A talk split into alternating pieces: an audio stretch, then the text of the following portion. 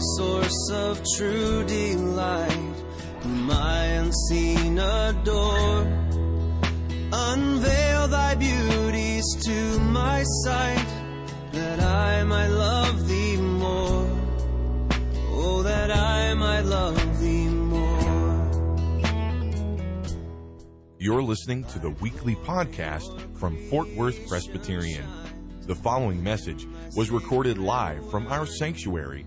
Our prayer is that this message would nurture a joy for loving God and loving people in you as you listen. See my bleeding dying. Scripture reading this morning is found in Romans chapter 10, verses 14 through 21. And for those of you using your Pew Bible, which is the blue Bible in front of you, that would be on page 946. But how are they to call on him in whom they have not believed? And how are they to believe in him on whom they have never heard? And how are they to hear without someone preaching? And how are they to preach unless they are sent? As it is written, How beautiful are the feet of those who preach the good news. But they have not all obeyed the gospel. For Isaiah says, Lord, who has believed what he has heard from us? So faith comes from hearing, and hearing through the word of Christ. But I ask, have they not heard? Indeed, they have. For their voice has gone out to all the earth, and their words to the ends of the world. But I ask, did Israel not understand? First, Moses said, I will make you jealous of those who are not a nation with a foolish nation I will make you angry. Then Isaiah is so bold as to say, I have been found by those who did not seek me. I have shown myself to those who did not ask for me. But of Israel, he says, All day long I held out my hands to a disobedient and contrary people. The word of the Lord. Well, looks like we're going to finish chapter 10 in three sermons you must feel like the wind is just rushing past you because we're just shooting through Romans now. uh, the question that our sermon title asks is Have you believed the report? In many translations, the last part of verse 16 says, Who has believed our report? Uh, this is the most important question, of course, uh, for any one of us. Have we believed this glorious message? You can get God's own estimate of this message from the quote in verse 15 How beautiful are the feet of those who preach the good news. This is God's statement of those who go to proclaim the good news. It's a treasure that can't be measured that is brought to the people. It's a message of rescue. The word saved is used in verse 13. It's rescuing people off a burning ship, a burning bill out of a burning building or off a sinking ship from a deadly disease. That's why this word beautiful can be translated also timely. How timely. As though you're drowning in the, the, the last few seconds when you're going to drown and an arm pulls you out. How beautiful and timely that arm was to get you right at that point where you were almost gone. That's the sense of this passage that he quotes. Oh, how welcome, uh, one translation has it, just in the nick of time. And so to refuse this message, to refuse this report, is to refuse God Himself because He is the one, as Paul outlines, and we'll dig into it some. He's the one who's commissioned that gospel. He is the one who sends it. And it is even Christ who speaks in that gospel. And so to refuse it is to refuse God Himself, to refuse God's gracious offer to have a relationship with Him, with the very one who made you, the very one who sustains your life. To refuse this message is to hate God to the uttermost. Because it is a message of His sacrifice for you.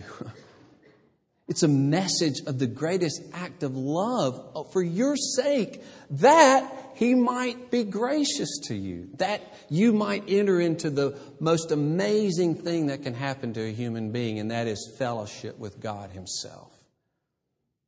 To refuse that is the height of ungodliness. And so I want to, in our message today, to encourage you to encourage you to believe in Him, to encourage you to be one who calls on Him, to have Him and hold Him, as we say in the marriage vow. That's, I love that beautiful statement. To have her, to hold her, to, and that's what God offers. He says, Will you have me and hold me? I will have you and hold you through my work, through my Son. Do you want, and I'm urging you to have him and hold him and call upon him in, every, in the middle of every part of your life. And I'm urging you who do call on him to do so all the more. Now, we're going to urge this faith in Christ against the backdrop of Israel's rejection of Christ. See, Paul, the leading minister, uh, a leading preacher to the Gentiles, was himself a leading Jew at the time of his conversion. And he was constantly faced with this dichotomy as he went first to the Jews, because he, he, he, used the synagogues to preach the gospel. And in synagogue after synagogue, largely the Jews, the very people to whom the Messiah belonged, the very people to whom he first presented himself, by and large, the Jews rejected him. But then Gentiles seem to flock. Paul's never concerned about Gentile rejection, really. Though, of course, he was always concerned that they would reject him. But he's more concerned always with Jewish rejection. And it, it presented a problem because if all, most, almost all the Jews reject Messiah, then the Jews would stand there and say, This isn't Messiah. Look, we all say he's not. They, we, we hold the key to the Old Testament, not them. This little smattering, this little remnant of Jews going around telling people about Messiah. See the strength of that. And so Paul is constantly urging in the synagogues, arguing from the Old Testament. Oh no, this is the fulfillment of all the Old Testament. This is the fulfillment of God's work among Israel, is the coming forth of Messiah and this breaking out to the nations. But constantly, and especially in this passage 9 through 11, he's dealing with this issue of Israel's rejection. He's shown in first part of chapter 9 that it's part of the purpose of God, working his purpose out even in the rejection of the Jews. But then later in chapter 9 and here in chapter 10, he keeps dealing with the unbelief of the Jews. The unbelief of the Jews. So, first, I want to look at, the, at this passage. He's, he's setting forth the full opportunity that the Jews had, the full opportunity that Israel had, uh, both in the way the gospel has gone forth, okay, in their day, and he goes back to the scriptures and shows not only has the gospel go forth, but this was predicted in the Old Testament.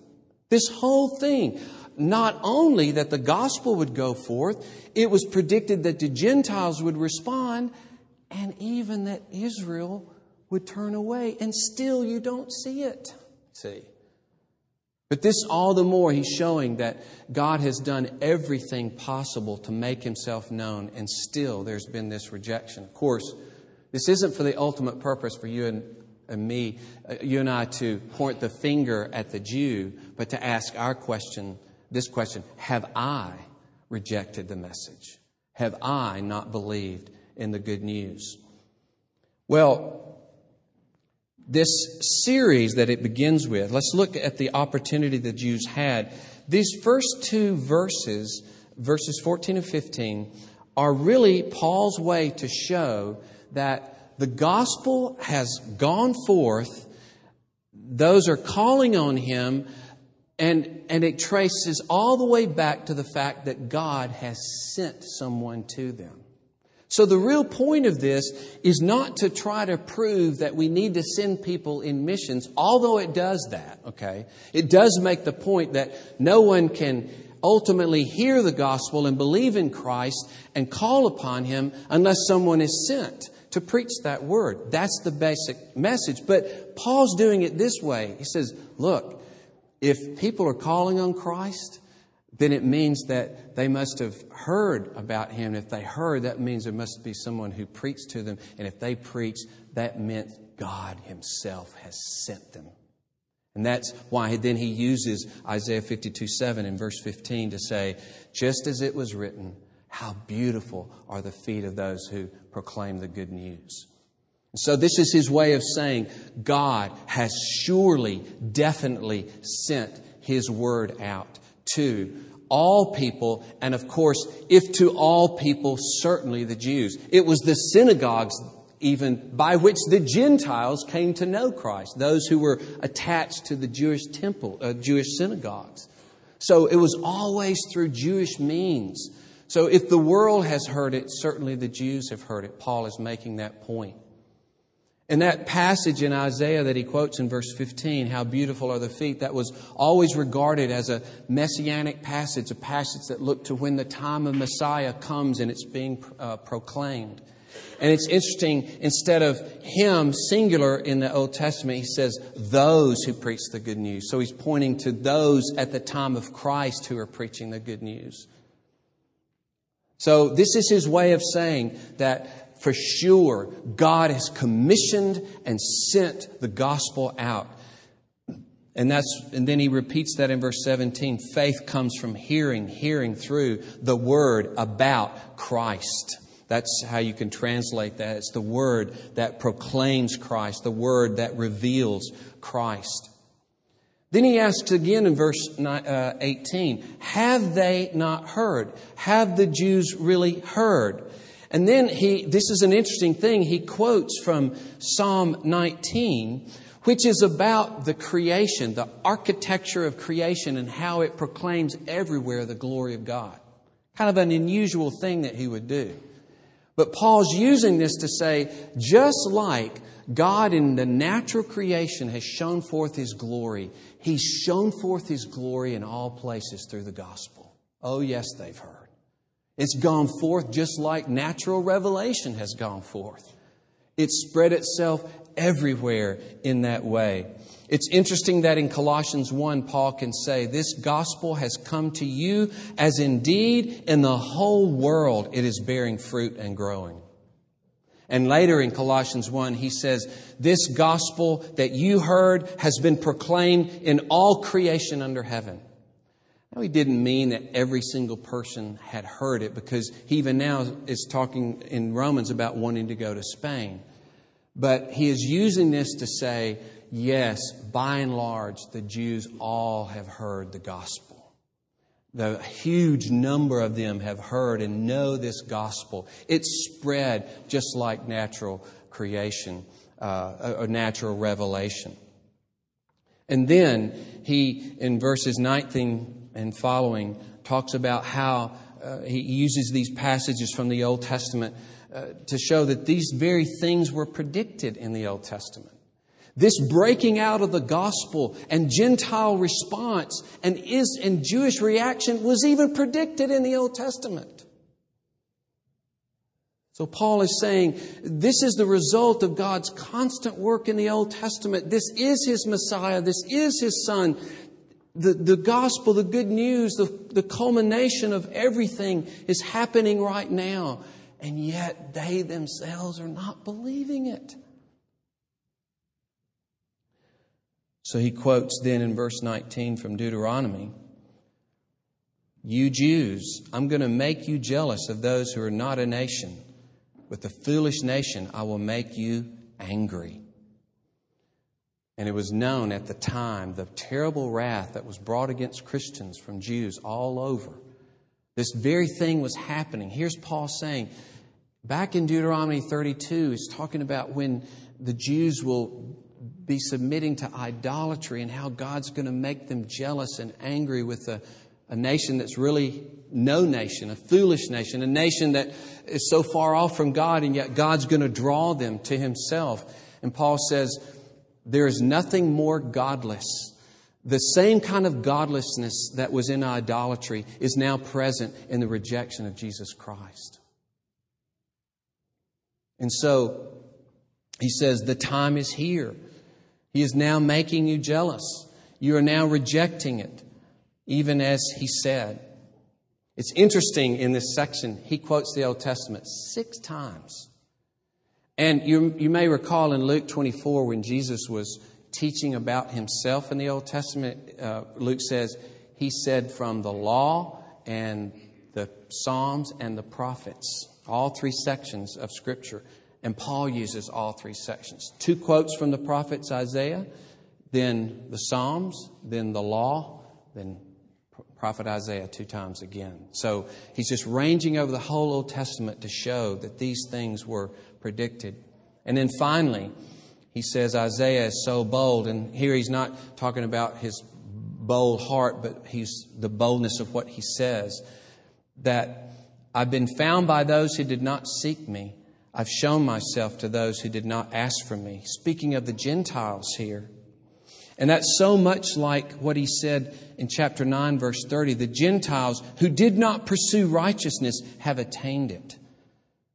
So God came after us, God came after them. They weren't seeking Him. It shows His great mercy and grace in reaching out to the Gentiles.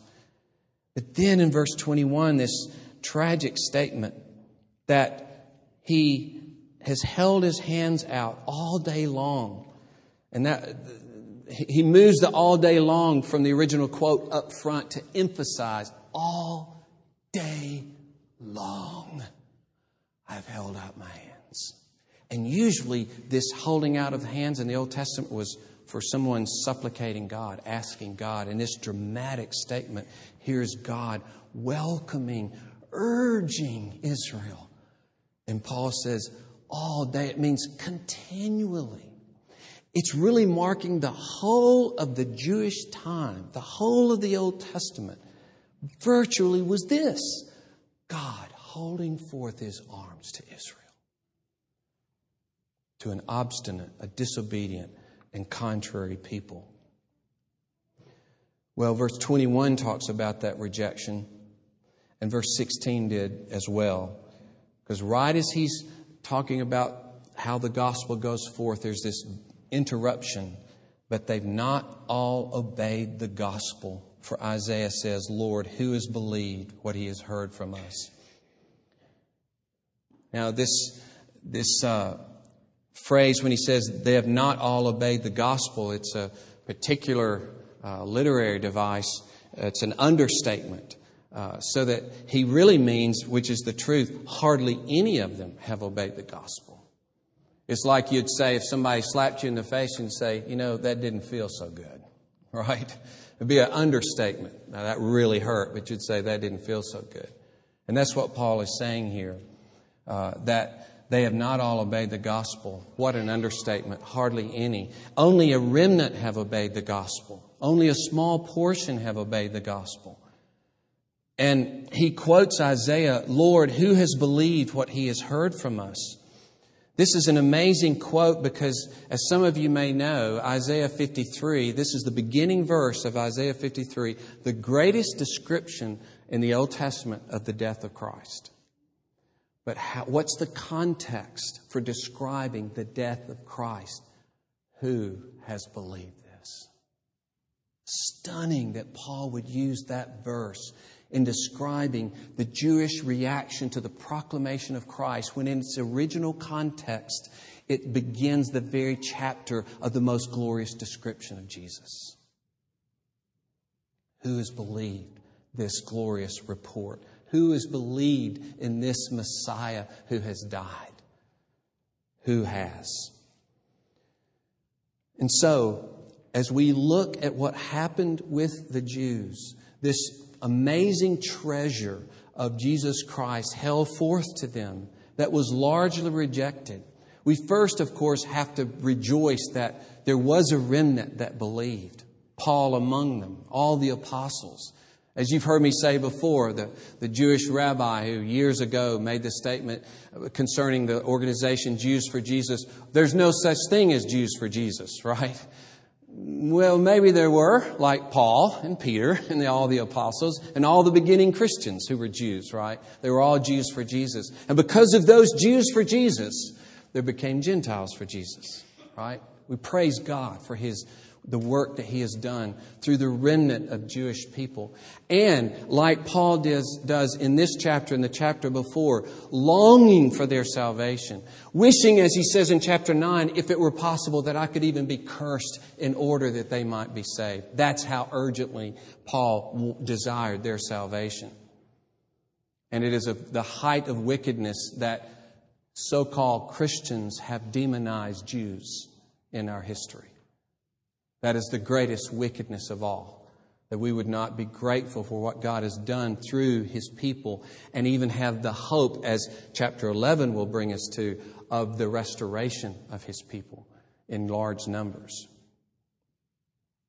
Uh, his original, you know, people of, of the Jews. Now, I want to close then uh, with two things one, just this, the revelation of God's incredible mercy in this passage, and then what it's a little bit of what it means to respond in faith. Just meditate with me a bit about God's incredible mercy in this process of making known Christ, of Gentile response and Jewish rejection. In the midst of this, the mercy of God it, as I've already said, it marks the whole age of Israel. Look at this God who would extend himself in this way. Still, at the end of the chapter, he doesn't say his arms are now not outstretched. And you'd think by now, uh, given this rejection of Christ, that his arms wouldn't be out. So you just, oh, that's it. I don't care anymore. But not only are his arms continued to be outstretched to all who are lost, including the Jews, but it says in uh, verse 19, I will make you jealous of those who are not a nation. And here's the picture I got from this. It's as though even in his work among the Gentiles, he's constantly looking over his shoulder to see if it will cause a response from his people. What mercy! You would think it'd be over. You'd think he'd say, I'm done with you. But even his work among the Gentiles has, even though, of course, it's genuine and he loves those he's saving, he still has this regard for making them jealous that they might come to him. Amazing mercy. And with this same love and willingness, he comes to you. As Paul says in 2 Corinthians 5, he says, God is making his appeal through us. And so we implore you, or some translations have beg you to be reconciled to Christ. Picturing God inflaming, enabling the very preaching of the word so that it is God through the preachers imploring you to come to him and be reconciled to him.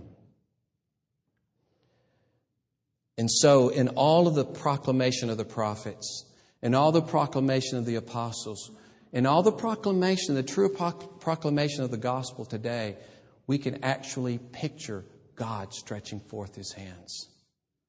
And, and that's what you need to see if you're here and apart from Christ. It's not just me. Don't look at me. Don't think about just this guy up there talking. But think about this message that God has commissioned that we proclaim His Son and think of God then stretching forth His hands to you saying, Will you have my Son? It's Him that you have to do with, not me. It's Him that you must respond to. He is the one, His earnestness. And imagine a man of character and abilities and means earned status in the community for both his accomplishments and his kindness, a man humble and strong and wise and tender, uh, romantic to the core, a passionate lover in every sense. And you women are saying, yeah, in your dreams. Uh, But imagine him appealing to a woman living in squalor who refuses his invitation to be his wife because she won't leave her drugs, her prostitution, her two weak boyfriends, and the beatings from those that own her and use her. Then you have something of a picture of our refusing what's called earlier in this chapter the riches of Christ the riches of Christ. And so, God, with this genuine longing to convey to us all the riches of His salvation, all the riches of fellowship with Him, all the riches of His protective care, all the riches of what it means to live as one forgiven and transformed, the riches of learning to love others in a whole new way. Jesus said in Luke 10, The one who hears you hears me. The one who rejects you rejects me. And even in this passage, amazing statement, it says, How do they believe in him? And the literal reading is in verse 14, Whom they have never heard. The idea being that the very voice of Christ, so to speak, the very urging of Christ himself is found in the gospel. And so we've the, Christ has commissioned this. God has commissioned this message. He is involved in it. And we urge you, we urge you not to turn away from it. Then, finally, this response of faith. Notice, interestingly, what he says in verse 16 they have not all obeyed the gospel, obeying the good news. Yet that's equated with, in the same verse, who has believed. And earlier, calling on him, believing in him. Earlier, believing that he's raised from the dead, believing in him as Lord. And so the obedience that God requires, this is so wonderful. What is the obedience God requires of you? It's the obedience of helpless dependence. It's the obedience of abandoning your own resources and your own righteousness and your own strength and casting yourself upon Christ alone for your salvation. That's the obedience. He calls it earlier in Romans chapter 1 verse 5, the obedience of faith. Faith is our obedience. Helpless trust is our obedience. Not looking with, from within you to find the answers. The message comes from outside to you. It's the message of Jesus Christ, the, the gospel about Christ. Verse 17. Not cleaning up your act, not fixing yourself, not making yourself presentable, not meeting God halfway. No, helpless abandonment to His power and grace. To obey means to call on Him. See, that's, that's helpless, but it's expectant. Calling on Him. Let me read what Calvin says. He who calls upon God enters the only haven of salvation and the most secure refuge as a son commits himself to the bosom of a perfect and most loving father, to be protected by his care, cherished by his gentleness and love, sustained by his kindness, and strengthened by his power. He says this kind of calling is only possible for the man who is so greatly persuaded of God's fatherly kindness. That's why, how will you call on him unless you believe in Him, unless you become convinced in what He's done in Christ, you are trustworthy. I call upon you to be mine. I see what you are in Christ Jesus, and I call upon you that I might have you, that you might own me. You see His faithfulness. It's interesting, the, uh, the philosopher Plotinus actually thanked God. He was a Neoplatonist, which means he was against the body and against creation and all about spirit and getting rid of the physical and getting into the spiritual. Here was his prayer I thank you, God, that you are not tied to an immortal body. Thank you that you are free. You're not like us. You're set free from this physical world. Well, We, we pray the opposite. We pray, oh God, thank you that you took to yourself a body. Thank you that you came into our condition. Thank you, oh God, that you would live a righteous life for our sake. Thank you that you would bear our sins in your body on the cross as our God. Thank you that you're raised from the dead to bring us to new life. Thank you that you're raised to the right hand of God. Oh, thank you, Lord, that you took a body that's the God that we worship. That's the God that presents himself to you. I'm a God who bears the very punishment of those who've sinned against me. Will you entrust your life to me?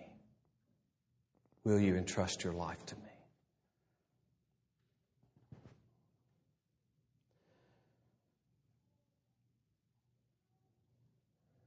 Then we embark on a whole life as we're were named in Scripture those who call on God. That just means this those who are forever convinced of the goodness and kindness of their God in Christ. This God who would do this thing for me of giving his Son, I abandon myself to him. I abandon myself to his power. I take you as my Lord. I take you to rule me. I take you to govern me. I take you to protect me. I take you to transform me. I take you that you might forgive me. Have you, have you believed the message? Let us pray.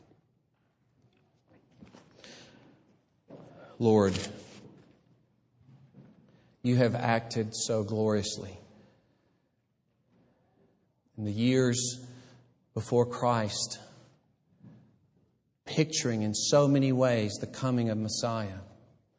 And then, beyond all imagination, God Himself taking flesh, God Himself living a life under the law, God Himself, the God man, bearing our sins, and the God man being raised from the dead.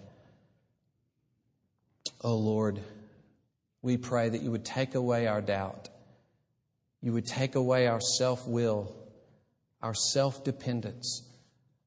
We pray, O oh Lord, that we might receive you as our Lord over every part of our lives. We know that can't be a perfect commitment, but Lord, bring it about in our lives that it will be a sincere one and a growing one to give ourselves up to such a gracious, kind King as this one is.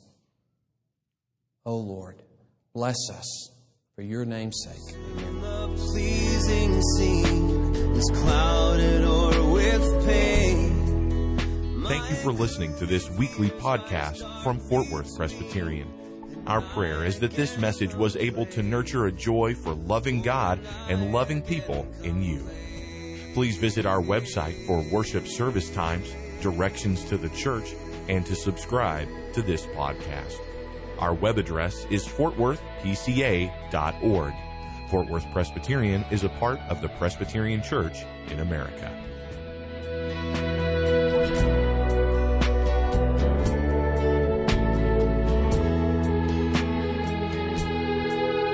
Jesus, my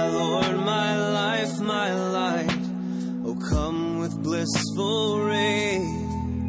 Break radiant through the shades of night and chase my fears away. Won't you chase my fears away?